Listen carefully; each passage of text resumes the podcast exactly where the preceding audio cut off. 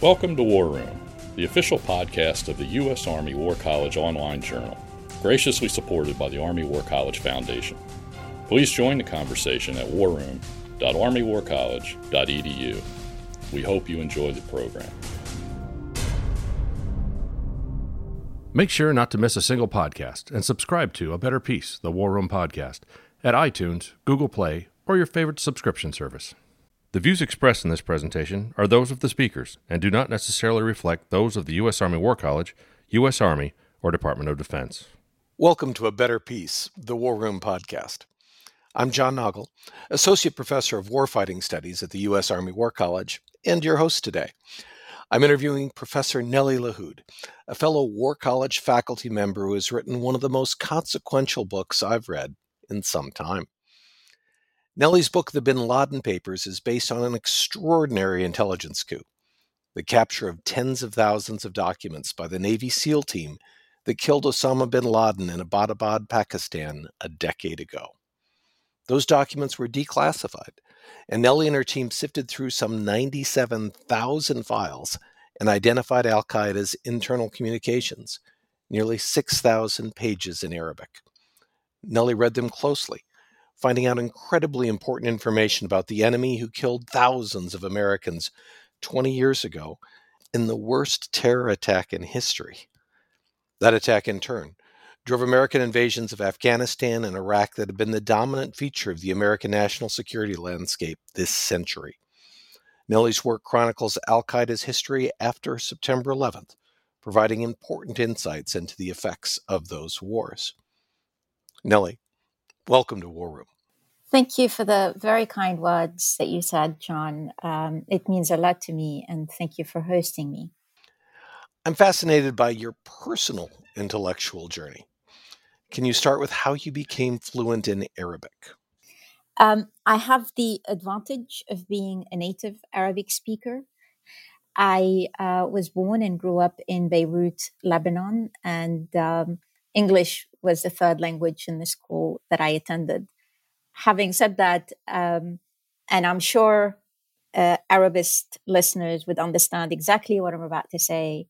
Though I have the ability to read Arabic literature with ease, um, I always rely on dictionaries and lexicons when I'm reading texts to uh, look up difficult words and appreciate the subtleties and meanings in the text. Arabic is not just a language, it's a lifetime commitment obviously you learned English along the way as well.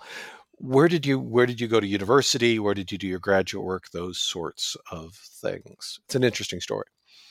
I, I, am also Australian in addition to being American and, and Lebanese, so I have three passports.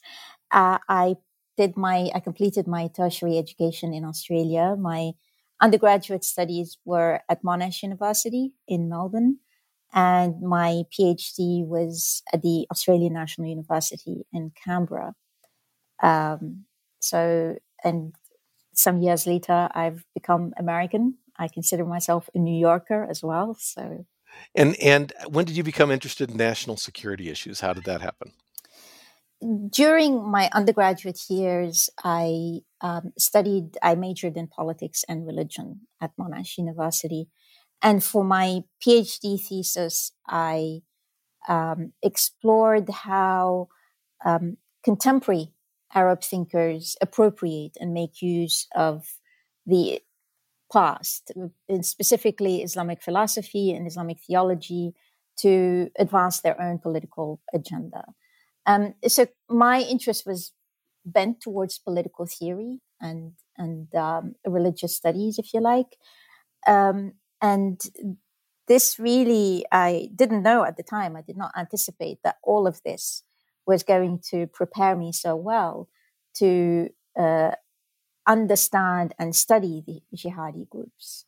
Um, it, because you started this work before September 11th? I did. I did. Um, and so my interest began to shift with, with world politics.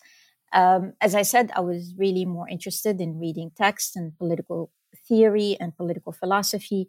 And then gradually in time, because of because of students' interest and because of my own interest, I uh, uh, I began to shift my own focus of research. And it turned out really that all the preparation for my undergraduate work prepared me so well to be able to study these jihadi groups. And I say this because um, jihadi groups reject the world order of nation states and um, they want to use religion as the alternative paradigm. Uh, and and uh, to, to that end, I was able to make use of all the studies that I thought were irrelevant for world politics, but this became um, this turned out really preparing me. This prepared me well to um, understand and appreciate these issues that became the central focus of national security, especially after 9 11. Mm-hmm. And and perhaps the most important of these jihadi groups, of course, is Al Qaeda. Can you tell me about Osama bin Laden's background? Where did he come from? His own study of uh, and understanding of religion and of politics that that led to uh, what would ultimately be the the book, the Bin Laden Papers. To be clear, um, the book that I wrote does not delve into Bin Laden's background. I learned from the studies, the books of uh, Steve Coll and Peter Bergen Mm-hmm. about about Bin Laden's background, the wealth of his family, how people who uh, knew him, what what they had said about him, and so on. Um, but just to build on some of the introductory notes that you mentioned in uh, uh, at the outset, John, the the book is based on Bin Laden's personal papers, personal correspondence, all the all the the the personal papers that he composed after 9-11 starting 2002 until he was killed in may 2011 and these are um, these are documents that were not meant for public consumption. In addition to his own to his own letters we also have some of al-qaeda's internal communiques we have letters composed by bin laden's family including his wives and daughters so we capture a window into bin laden uh, uh, that has never been that had not existed before. We get to know him uh, uh, pretty well. Uh, since since our conversation is about national security issues, let me focus on the motivations of Bin Laden and what he sought to achieve through uh, building his organization and the attacks that led to catastrophic consequences for the United States and, and for the world. Um, we learn from from his letters that his political objective was to uh, uh, reunite Muslims as a world community, the Ummah. He wants to re- he, he saw Muslims not as citizens of states, but as part of a global community, uh, as the Ummah. This is the entity that united Muslims before the modern era of nation states. He saw himself as a champion of Muslim causes, and he was genuine about this. He cared a great deal about the plight of Palestinians, the Kashmiris, Muslims in Burma, and so on. And he was and. And he fought, uh, or, or, or at least uh, was associated with, was hanging around as um, Muslims were fighting against the Soviet Union in Afghanistan.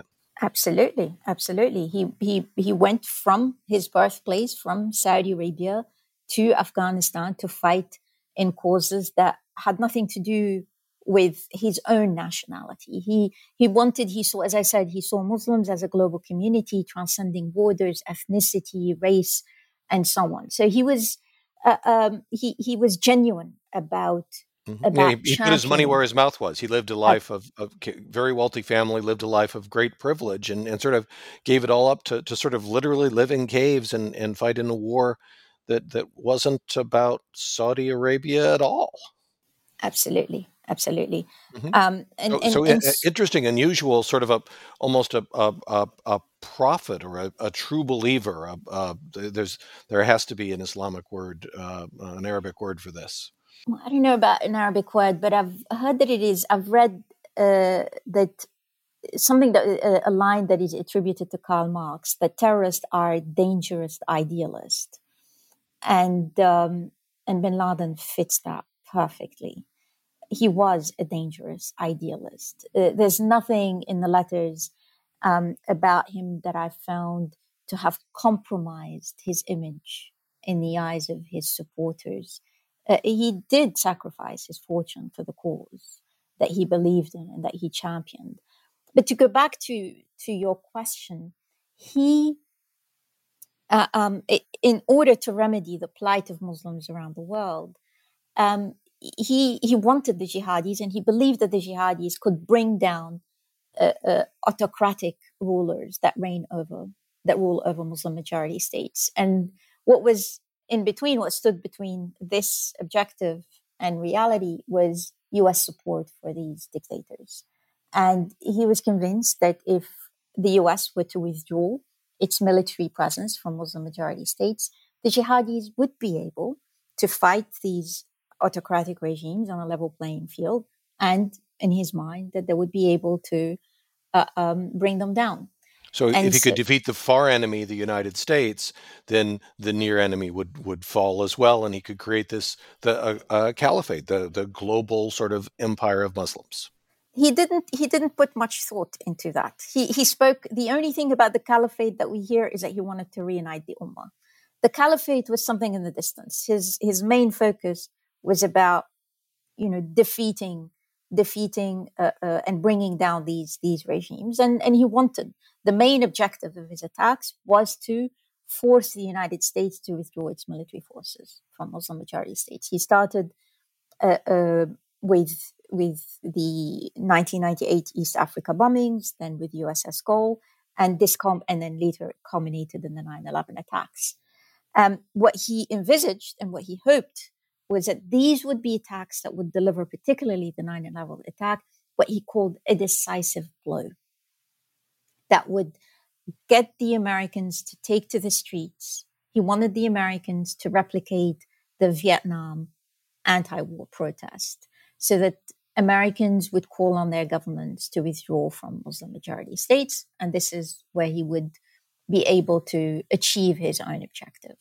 And, and he had he had clearly never visited the United States if he thought that uh, hitting the Pentagon and the World Trade Center would cause that kind of reaction because he got about 180 degrees out from that.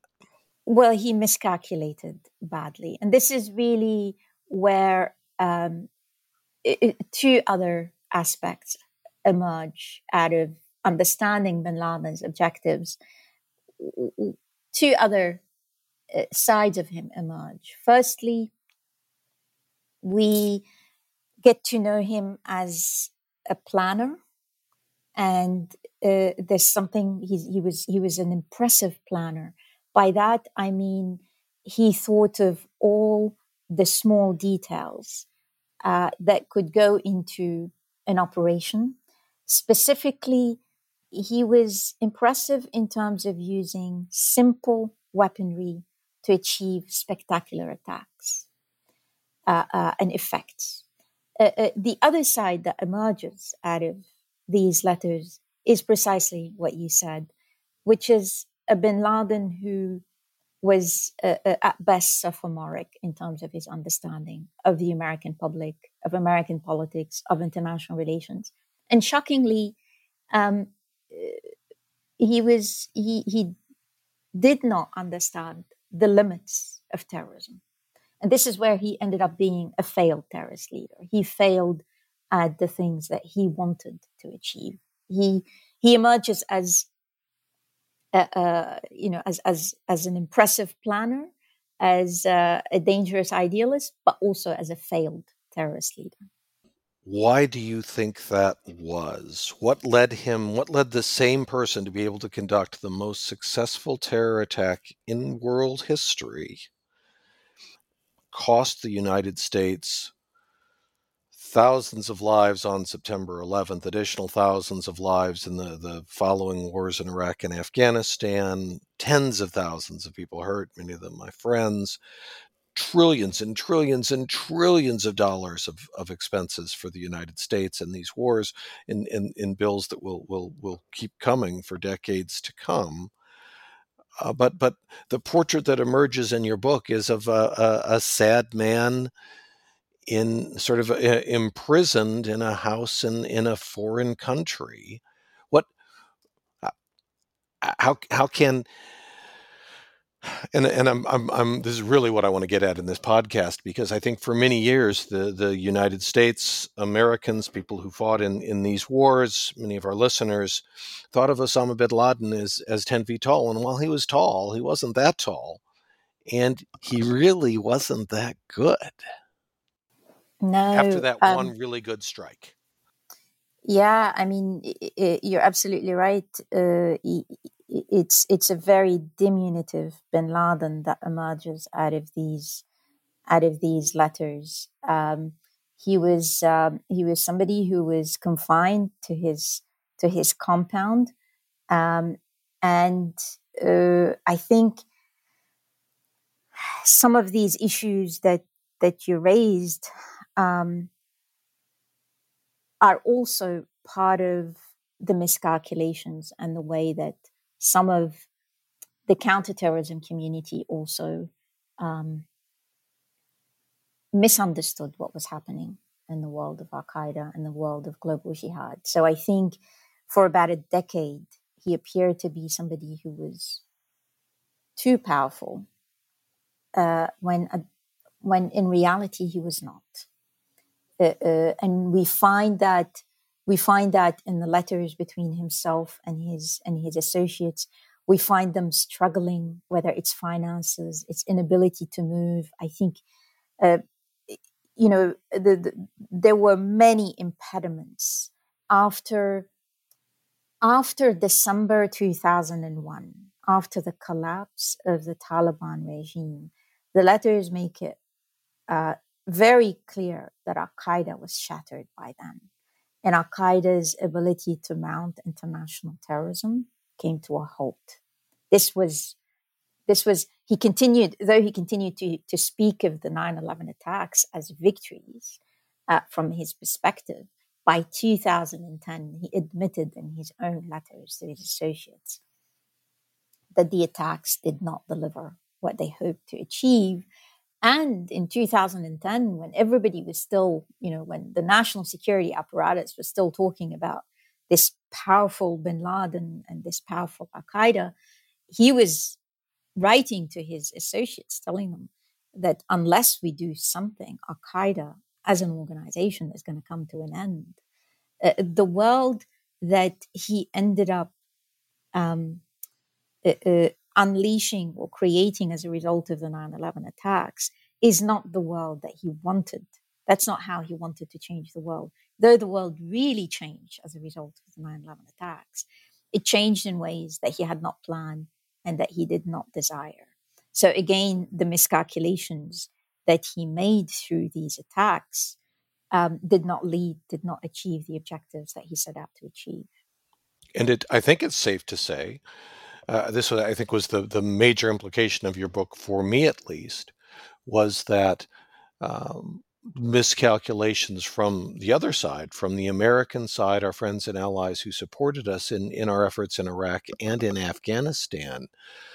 Um, we believed that we were defending the world against an Al Qaeda that continued to present an imminent threat. And, and what you argue in your book, what you learned from the papers, is something very different. And I'd, I'd, I'd like you, if, if you could, to, to go back to um, the immediate aftermath of the September 11th attacks, the death of Ahmed Shah Massoud at Al Qaeda's hands. They had a really good September 10th and September 11th, but it was arguably catastrophic success. And then what happened to Al Qaeda uh, immediately afterwards? Sure. So, what we learn from bin Laden's notes about the events that led to the decision of doing 9 11. Uh, he he faced some resistance from the Afghan Taliban. Um, but he clearly had the support of Mullah Omar. Mullah Omar, throughout the letters, he comes uh, he he comes across as somebody who is, to use Bin Laden's language, he was a sincere leader who was steadfast. But uh, we learn from the papers and from other works that were that were actually made available by other jihadi leaders who wrote about the concerns among some Afghan leaders about bin Laden's ongoing activities. My sense is my uh, just surmising uh, and what happened because I, I had to make some speculations judging by some of the notes that bin Laden was writing. I suspect um, that because the Afghan leaders were very much concerned about Sheikh Masoud, Ahmad Sheikh Masoud, and bin Laden kept on arguing with them. This is in his own personal notes that you are concerned about this five kilometers when I'm concerned about the big picture. You know, this is the world that I want to change, that, that, that the Muslims are facing hardship, uh, uh, and you're concerned about those five kilometers in, in the in the Panjshir Valley. Clearly, he came to realize that in order to win the support of the Afghan Taliban, um, he needed to to get Ahmad Shah, uh, Ahmad Shah Massoud. And my my thinking is that this was the quid pro quo, and I think he got he got the blessing of Mullah Omar um, to go ahead with the 9/11 after he got Ahmad after they assassinated Ahmad Shah Massoud. So what we what we learn from the letters is that Al Qaeda's leaders did not anticipate that the United States would go to war in response to 9 11. What they thought was that at most the United States would respond with some limited strikes, as they had done after the 1998 East, East Africa bombings, you know, having some strikes against some of Al Qaeda's uh, um, training camps in Afghanistan. So when Operation Enduring Freedom was launched, this was this was a shock, and they found themselves uh, um, in disarray. Uh, they didn't have a plan A. So the letters um, reveal that bin Laden had to disappear out of the scene out of necessity, and he uh, did not communicate with his associates for nearly three years. He resumed contact with his associates in 2004. Um, and we know this because the letters in 2004 are apprising him about what happened during the past three years and about you know his absence from the scene and so on and so forth. So we know that there was a period of three years that they were not in communications. Now do we, we know where he like, was during those we don't three years? know we don't know. I have some hunches probably in peshawar but that but i but i but this is just a hunch. Um uh, uh, but we we learn um also that al qaeda's many of al qaeda's senior leaders were captured or killed initially um, Al Qaeda's leaders and members of Al Qaeda fled to Pakistan, where uh, they were met there by what the letters say as a comprehensive campaign that captured uh, uh, many of Al Qaeda's leaders. To quote them, 600 brothers were captured by the Pakistani authorities. Some of them ended up crossing illegally into Iran. Um, there, they were supported by some Sunni militant groups who are opposed to the Iranian regime. And they were able to uh, rent some houses uh, under the radar using some of the IDs of these Sunni militants. They're referred to as the Baluch brothers and the letters.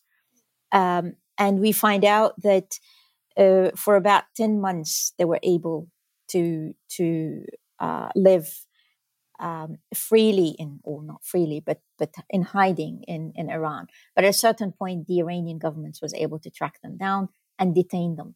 They were detained around December 2002. Among those who were detained um, was one of Bin Laden's wives, uh, their son, and six children of by by his first wife Najwa. Um, and most of Al Qaeda senior leaders were detained in in Iran. So um, those who remained uh, at large were the second tier Al Qaeda leaders. And these were the ones who were corresponding with bin Laden in 2004. The other senior leader was Ayman al Zawahiri, who became bin Laden's successor after he was killed and who was also killed last year. So, uh, uh, but, but also to appreciate what was happening to Al Qaeda, we're talking about fighters who had gone to Afghanistan not as agile fighters, but they had families and children, uh, some of them up to four wives. uh, with their children. So they had to leave Afghanistan and they had nowhere else to go. Um, so this was this was a, you know to use uh, one of the letters uh, they report to Bin Laden about their afflictions, about the harrowing ordeals that they had to go through. These were 2004, and they continued to talk about the ongoing nightmare that they were facing. So Al Qaeda clearly uh, was was shattered. Uh, now, just to be clear, the other international terrorist attack that Al Qaeda carried out after 9 11 is the November 2002 Mombasa bombings. And uh, the reason it was able to pull it off because the operatives who had been dispatched to plan those attacks had been dispatched before 9-11 and they did not have to go through the the ordeals that that the others had to go through in Afghanistan.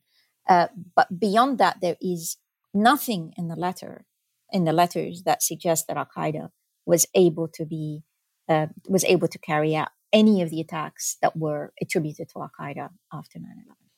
And and so you've covered um, really the big some of the big revelations of the book to me that have caused me to to think very hard about things that I I thought were true and that it turns out might not have been. But but the the things that surprised me were uh, how um, anti Al Qaeda uh, Iran was, and and not just in words but in deeds. How effectively Pakistan worked to eradicate Al Qaeda uh, from its territory, and and as you say, uh, that that Al Qaeda uh, essentially ceased to be a functioning terror organization uh, after December 2001, with the exception of the Mombasa attack, which only happened because those folks had gotten out before September 11th. And so, um, what this this leads me to is to ask uh, uh, what I is, is a very hard question for me to ask. Was Al Qaeda still a threat to America after the fall of the Taliban in 2001? I mean, uh, in terms of aspirations, yes. Uh, but in terms of capability, no. And I, I think one of the things that also emerges in the papers is the success of the CIA drone campaign, um, because uh, the letters continue to report about, you know, to use their language, the martyrdom of brothers, uh, and they refer to the drones as a calamity with which we've been afflicted. They refer to it as an evil uh, it um, the drones were clearly uh, very successful, and Al Qaeda was able, again through the letters I learned about this, to uh, establish uh, what we might want to call the drone spy nexus. Uh, they believed that the ISI, Pakistan's ISI, was helping the CIA a great deal in North Waziristan, where most of Al Qaeda's members were hiding. Uh, they they speak about the area being infested with spies. Um, they they were concerned. I mean, those who were hiding in North Waziristan kept urging Bin Laden and Al Zawahiri to tone down their language, their public uh, their public statements against Pakistan because they wanted Pakistan to stop its support. Um, uh, uh, with of the it supported the CIA uh, with the drone campaign. So um, there were many successes in terms of what the US was was doing. Uh, you can say it was it was relentless in terms of uh, uh, in terms of how they tried to make sure to ensure that that not only they couldn't be operational, they couldn't even move in North Waziristan, and and that that comes that comes out really clearly in in the letters. It was it was made very clear, and when Bin Laden found out about what was happening, particularly uh, the fact that that even Al Qaeda lost the support of the Afghan Taliban, which is really the the, the other shocking revelation for me from, from the letters.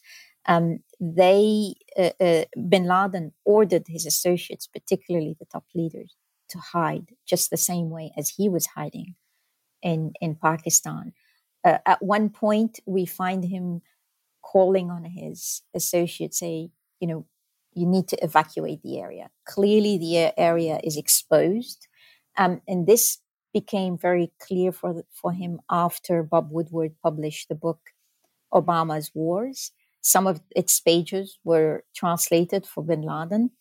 And he came to realize that North Waziristan is, is really not safe for his associates. So we find him writing to his associates saying, you know, evacuate, do the same as I'm doing, come and hide in Pakistan along with some Pakistani brothers. Nobody's going to find out who is hiding in those places, just as his situation was. And we find uh, uh, his associates responding that the brothers would rather be martyred here rather than being captured by Pakistan's ISI. So clearly, Al Qaeda's enmity of both Iran and Pakistan is is made clear throughout the letters. There's there's absolutely no doubt about it. And and uh, how about relations between Al Qaeda and Saddam Hussein's Iraq? Did we need to invade in Iraq in March 2003 to protect ourselves against terrorism? Well, uh, the um, Secretary of State, the late Colin Powell, uh, made a case at the United Nations in February 2003, just a couple of months or a month before the the invasion, that uh, Saddam Hussein was. He, he, referred to Saddam Hussein's ties with Al Qaeda. Uh, clearly, there was there was none of that. This was uh, there were no ties. There were no ties. Absolutely not. And uh, the group, the jihadi group that emerged on the scene and that rose on the scene as a result of the Iraq War, the group that was led by Abu Musab al-Zarqawi, uh, this group merged with Al Qaeda in late 2004, not before the war. And um, and and to be clear, Zarqawi merged with Al Qaeda because he wanted to acquire the Al Qaeda brand, not because yeah, he, he wanted the brand name. That's right. He didn't. There was no operational need, control no operational control, no resources, or even coordination, really. Absolutely, from your, from your book, right? Yeah. And they couldn't. I mean, they couldn't. I mean, even even when when there were letters between Al Qaeda's leaders and various jihadi groups that emerged on the scene to fill the vacuum, because Al Qaeda was doing nothing afterwards. Um, we find that Al Qaeda had little to no influence over these groups. Often we find Al Qaeda's lead, leaders urging these groups to do less and not more terrorism. Uh, um, and this isn't to romanticize Al Qaeda here, but they wanted them to focus on the chief enemy, which was the United States. They wanted them to focus their attacks against the United States, just as Al Qaeda did. Not Whereas, against killing fellow Muslims. Exactly. And we find bin Laden by 2010 uh, referring to these jihadi groups as a liability to global jihad writing that, that, that Muslims find them repulsive. Um, Bin so, Laden wanted Zarqawi to tone it down. Oh, he wanted to to tone it down, and um, uh, uh, and in fact, you know, we not just Zarqawi, but also other groups to to tone it down. But also, I think that there needs what it, what is important for us to understand. The reason why we have these papers is because um, bin Laden could not freely communicate with his associates. The only means of communications was through these letters that were typed electronically and that were saved on um, SIM cards and delivered through a complex chain of couriers to his associates in North Waziristan. He didn't have access or he didn't want to use the telephone or the internet. And that's the reason why he was able to stay under the radar and, for so and, long. And not be visited by a drone strike. Absolutely, to evade capture. Not be found. Not be found by ISI. Exactly. Exactly.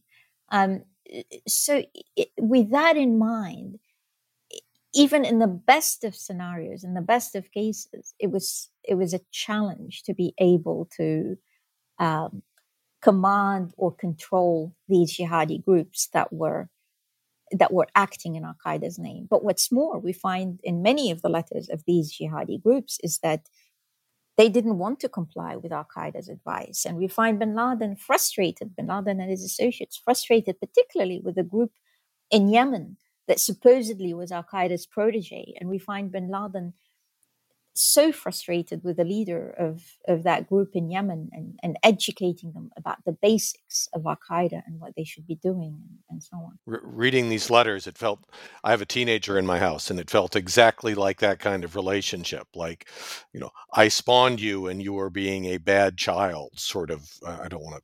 I'm I'm I'm projecting now, but but uh, there was a, a, almost a paternal sense of frustration from Bin Laden in, in my reading of the letters. Absolutely, absolutely. Mm-hmm. And so we've we've learned um, from from the Bin Laden papers, from the good work of the Navy SEAL team, uh, the CIA analysts, and and your team, and your personal translations. We've learned that that's um, Al Qaeda had nothing to do with with Iraq, no support from uh, Iran or from Pakistan. Uh, even lost the support of the Afghan Taliban after September 11th. Was was isolated, unable to communicate, uh, able to communicate only with great difficulty. Had little operational reach. Um, you are suggesting, I think it's I think it's safe to say um, that that uh, Al Qaeda did not present much of a threat to the United States after September 11th, and certainly there was no reason uh, to invade Iraq in order to get at Al Qaeda.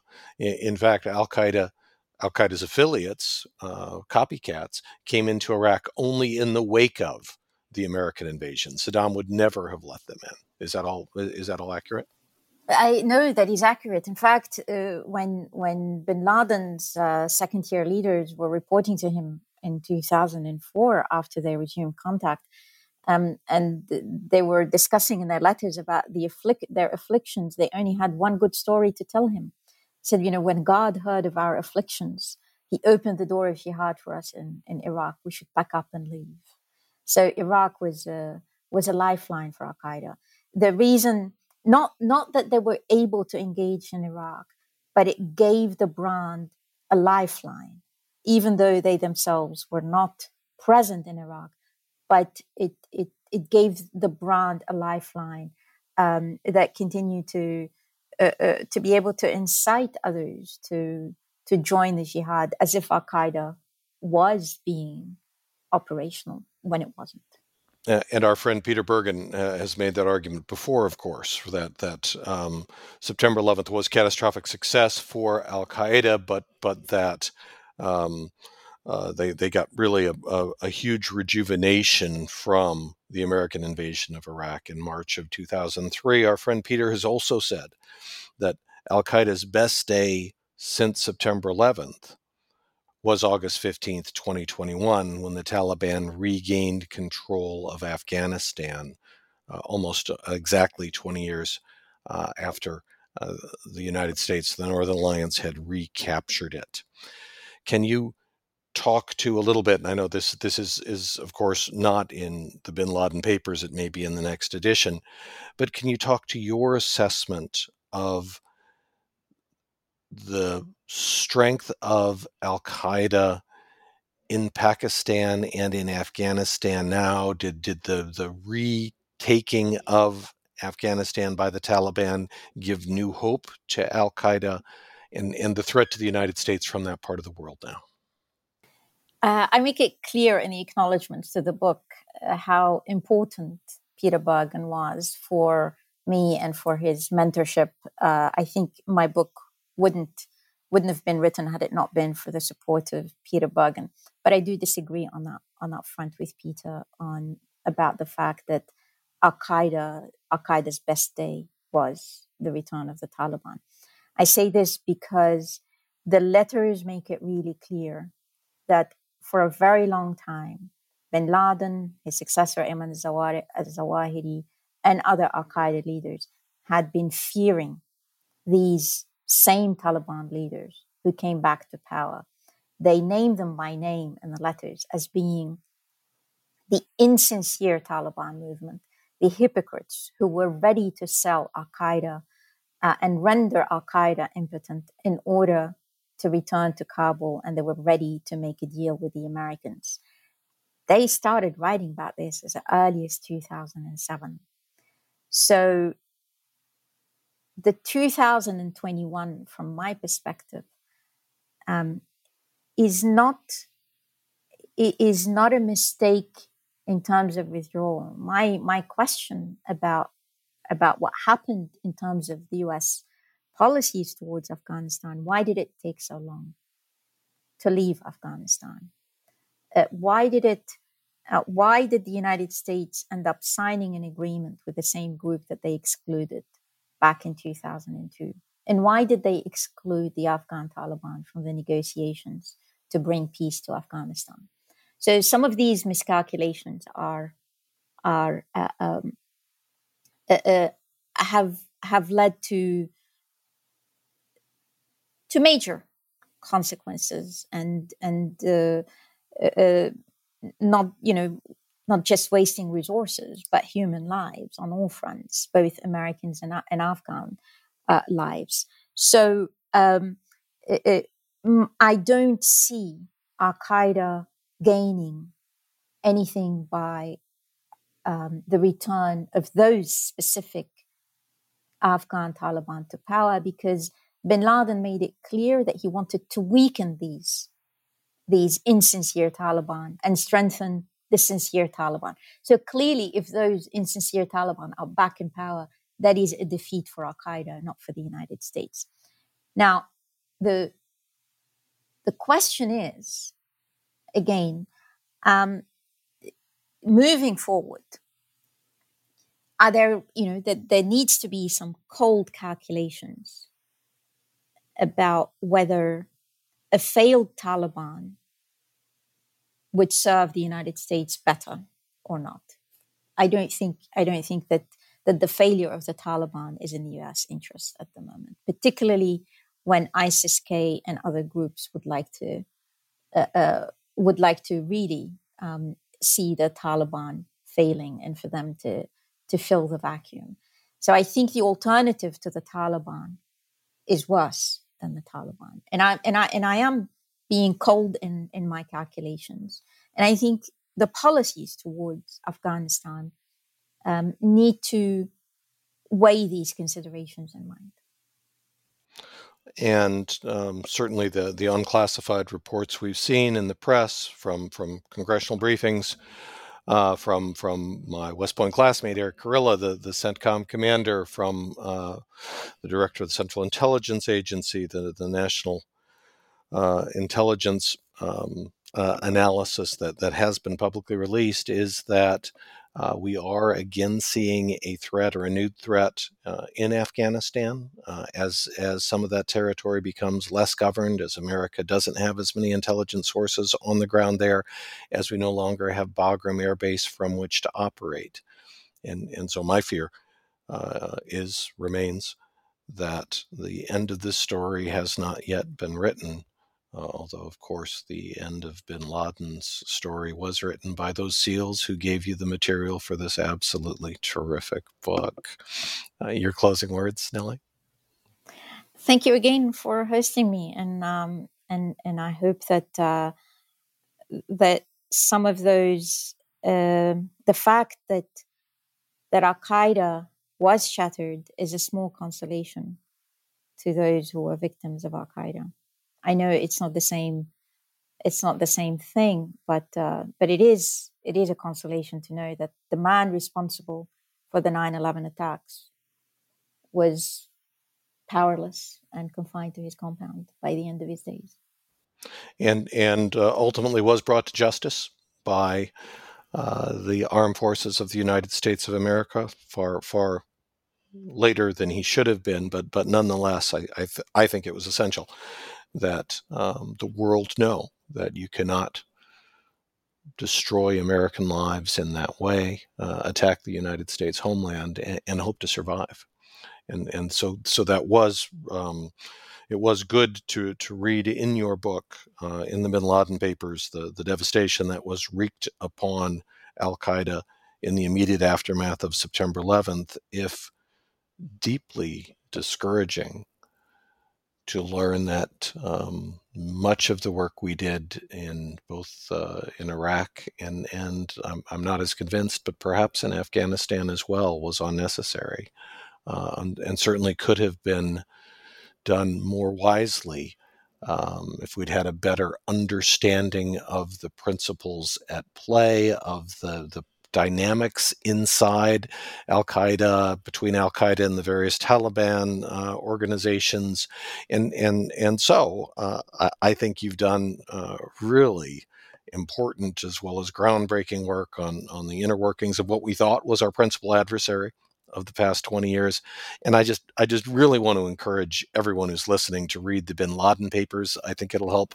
american soldiers and scholars better understand the wars we've been fighting and will also help us better prepare for future threats to the west. I, I really feel as if nelly has done an enormous service to her third country um, but, but the one that has the privilege of of having her company now so thanks, thanks to Nelly for a, a terrific conversation, uh, uh, one of many I've I've had with her over the course of the last year. Thanks to all of you for listening in.